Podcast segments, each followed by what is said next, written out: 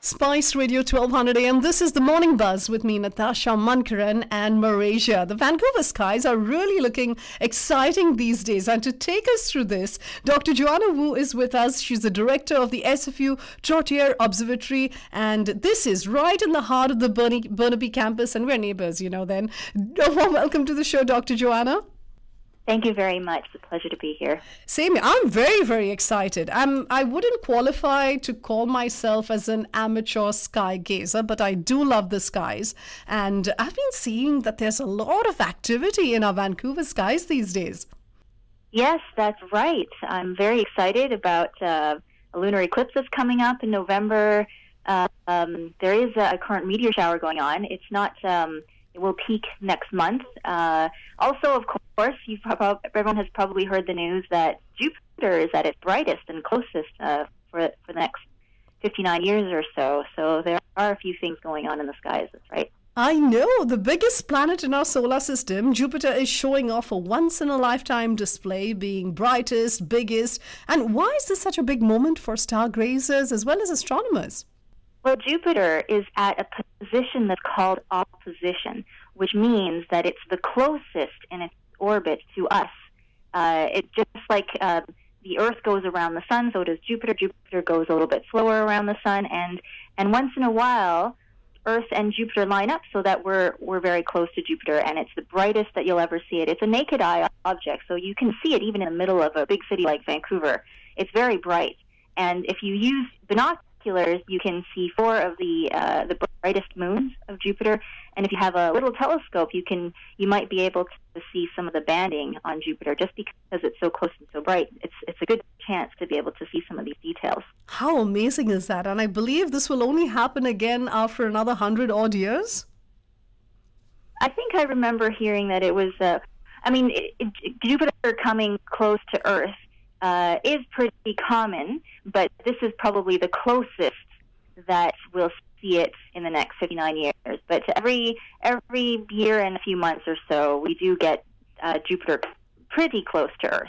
Now, if I missed the viewing last night, which I believe was like the peak and the closest and the biggest uh, that you could see Jupiter in, in its uh, majesty, how long and when can I catch Jupiter before it gets farther away from us? Oh, for the next couple of weeks or so, you won't see much of a difference. Yesterday was the peak, like it was the closest to Earth, but uh, you're not going to be able to tell the difference. The next couple of weeks, you look at it, you, it will still seem very, very bright.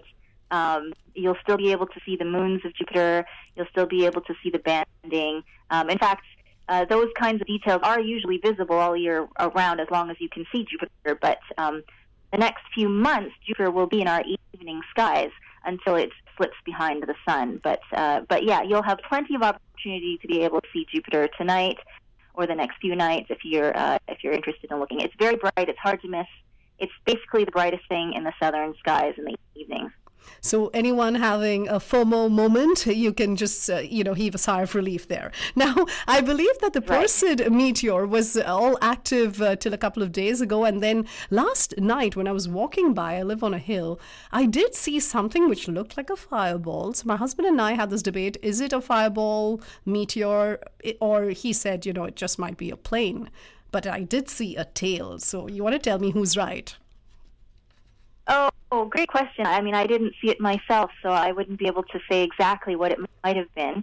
But uh, meteors do generally um, have tails. They generally go very fast, um, and they they brighten and then disappear um, very, very quickly.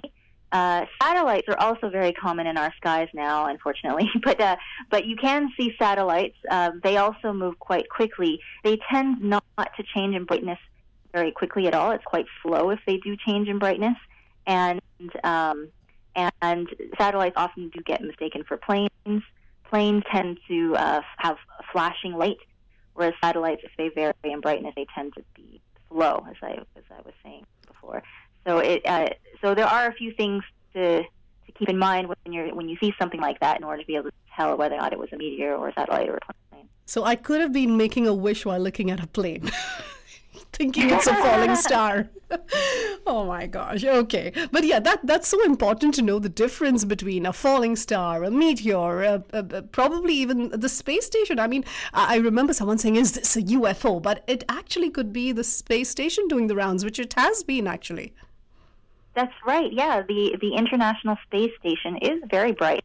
In fact, there's a website where you can look up predictions for when the ISS will appear over your sky. So in Vancouver, you can you can type in Vancouver and it'll predict when the next time the ISS will go over. And it's very bright and it moves it moves across the sky in like maybe a couple of minutes, two minutes or so. It'll it'll go across the whole sky and it's really quite spectacular to see because it's it's a big and bright object in our sky. And it's like a string of lights. Is that correct?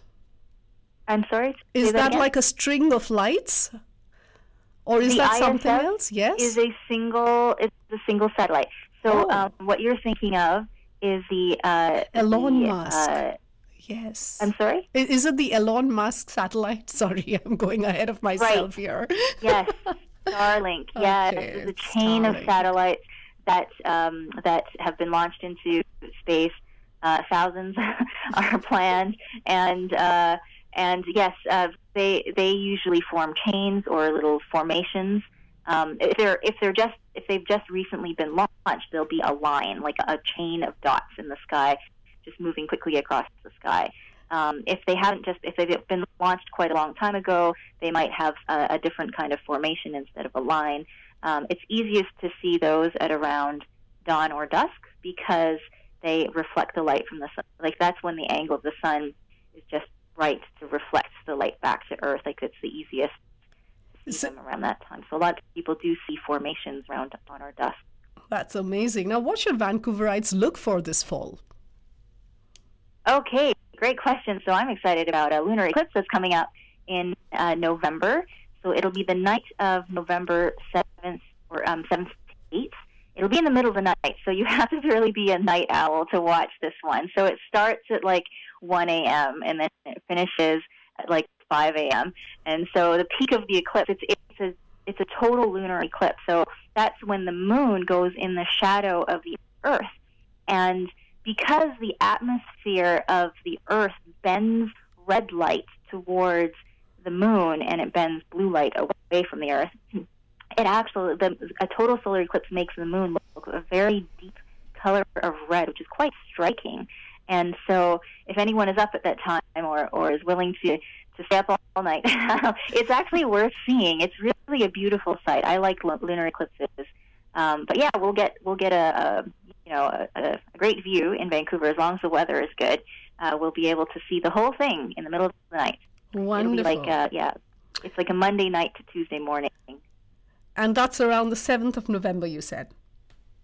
That's right, the night of the seventh to eighth. So it's, it's technically you know 1 a.m. on the eighth, but it's the night of seventh. So Great. Now, I always get that mixed up. Let's clarify. okay, we'll, we'll make note of that in our calendar. Now, you have taken the baton from a very iconic name in physics and astronomy, Professor Howard Trottier, who had some wonderful compliments, I must say, to say about you when I did mail him directly. So, at the Trottier Observatory, there are a lot of offerings for the public. You want to just shed light on them? Yes, every Friday night, if it's good weather, we do open the observatory. Now, uh, this coming Friday is a stat holiday, so uh, in recognition of the National Day for Truth and Reconciliation, we are not having an event. But normally, if it's not a holiday and if it's good weather, we do open um, the observatory Friday night for public viewing. So everyone is welcome to come to the mountain, take a look through our telescopes, and it's not just our telescope that is available, but the uh, Royal Astronomical Society of Canada, the Vancouver chapter.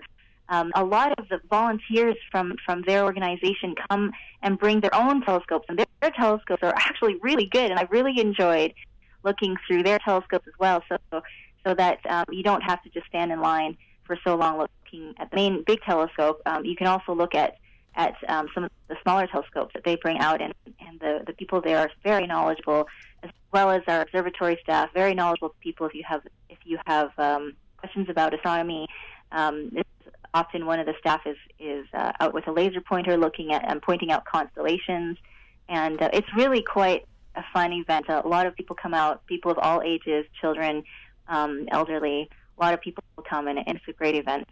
And are there bookings for this as well? You need to book uh, them no, online. Nobody has to book anything. Just show up. You awesome. know, just uh, it's usually so the time that that uh, the event starts does depend on the sunset. We usually try to begin around an hour or so after sunset because then we can have darker skies. And so now that so I'm excited about losing daylight because we can start earlier and we can we can start looking at the sky earlier because it's getting darker earlier. Wonderful. It was such a pleasure talking to you, Joanna. Uh, I'm sure that uh, before I let you go, I just want to know do you believe in UFOs? That's my last question for you for the day. oh, that's a great question. You know, there's, of course, we don't have any, um, you know, scientific evidence that aliens exist. I, I think, I really hope that they exist. I think it would be really fun. I think I watch too much Star Trek and, and read too much science fiction, but I, I just love the idea so I hope there really are aliens out there, Vulcans and Klingons and that kind of thing. Um, but um, but uh, unfortunately, we don't have any scientific proof right now um, that aliens exist, and um, uh, but I hope I hope in the near future we will. And I hope so too. It was a pleasure talking to you, Dr. Joanna. You have a wonderful day ahead. Thank you. You too.